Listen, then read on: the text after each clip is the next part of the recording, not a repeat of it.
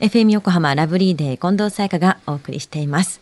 夏ですね。プールに行きたくなりますけれども、プールサイドで、まあ、いろんなもの食べたり飲んだり、ちょっとずつしていくうちに最終的に支払う金額すごいなぁなんて思う日々がね、続きますよね。夏である以上は。水曜日のこの時間はもっと知りたい保険ナビ。生命保険の見直しやお金の上手な使い方について保険のプロに伺っています。保険見直し相談、保険ナビのアドバイザー、中亀照久さんです。よろしくお願いします。はい、よろしくお願いいたします。中亀さんはプールに行くんですか？あ、言います、行きます。本当ですか？はい波できますよね。えっ、と、自分で作る波ですか？あそうそうそういや、自然とできる、この機会でありますよね、今ね。さあ、今日の保険ナビどんなお話でしょうか？はい。あの、先週はですね、あの、保険のこう、乗り換えの際のこう、二重払いについてお話をさせていただきました。はい。あの今週はですね、オフシュア保険についてお話をいたします。オフショア保険。はい。あの、私のちょっとお客様がですね、この、そういった老後のこう保険セミナーっていうのがありまして、まあ、それに出てこう進められていたのが、このオフシュア保険っていうものなんですね。はい。まあ、ちょっとよくわからないから、ちょっと教えてほしいと相談があったんですよね。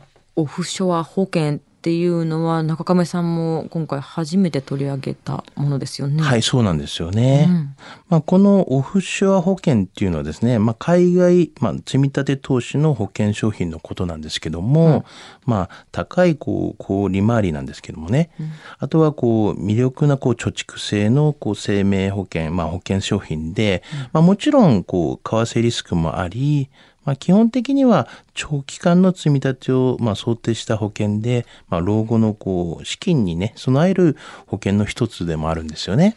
このポイントを今聞いていくとこのコーナーでも紹介してきたあの、まあ、海外投資の貯蓄型保険みたいなのありましたよねあれと似てませんか、そうですよね。あの、まあ、海外投資の貯蓄型保険っていうのがありましたよね。あの、例えば、こう、リタイアメントインカムとか、はいまあ、変額保険とかありましたよね。いくつかありましたし、まあ、そういったものがありましたけどね。どう違うんですか？このオはいフショア保険とは。投資先をですね、まあ、海外にまあ特化しているところということもありますし、まあ、海外からまあ購入する商品なんですけども、はいはい。まあ、日本の金融機関では原則として取り扱いができないという違いがありますよね。なるほど。海外に特化した、まあ、投資っていうものなんだ、じゃあこのオフショア保険っていうのはどういう方たちに向いている商品なんですか？そうですね。やはりこう、住まいが海外に在住しているような方とか、はいはいまあ、基本的にやっぱ、さっきも言いましたけど、長期的にこうかけられるような方っていうのはもう向いてると思いますけどねずっ。ともう海外にいる方っていうことですよね、はい長い期間。じゃあ、オフショア保険っていうのを考えるときに、うんこれだけは知っておくべきポイントっていうのはどんなことですか？はい。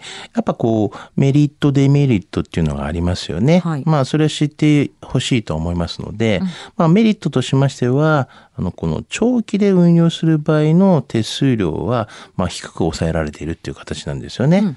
あと、より高い運用益をこう目指すことができましたし、はいあと、日本円だけで資産を持つのではなくて、こう、外貨で持つことができるっていうところではメリットがありますよねこ。れからの時代って感じですよね。はい。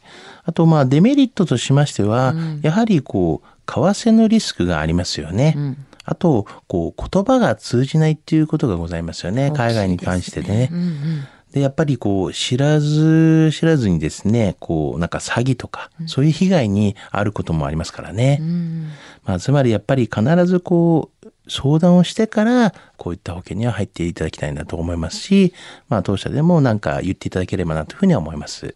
ベースがもうでも日本じゃ全くない、まあ、離れたところオフショアなわけですからね,、はいそうですねそうなってくると本当に相談というか相当詳しくって理解できている人にはい。ちゃんと聞いて自分も理解しないとこれってちょっと危ないっちゃ危ないですよね。そうですよね。まあ、日本の方でもまだそんなにね、メジャーではないと思いますからそうですね。まあ、似たようなものはあれど海外ベースってことですもんね。そうですよね。うんよく勉強しないとですね。はい。では中込さん今日の保険のお話知得指数ははい。ズバリ92です。はい。あの、オフシェア保険っていうのはですね、まあ基本的に、まあ先ほども言ってますけれども、まあ海外在中の方が、まあ中心のお話なんですよね。やはりあの国内のお住まいの方には、まあなんかですかね、情報の一つとしてですね、捉えていただければと思いますよねう。ん、なるほど。まあ、気をつけながらというところでしょうね。はい。さあ今日の保険の話を聞いて興味を持った方、まずは中亀さんに相談してみてはいかがでしょうか。詳しくは FM 横浜ラジオショッピング、保険ナビ、保険見直し相談に資料請求をしてください。中亀さんに無料で相談に乗っていただけます。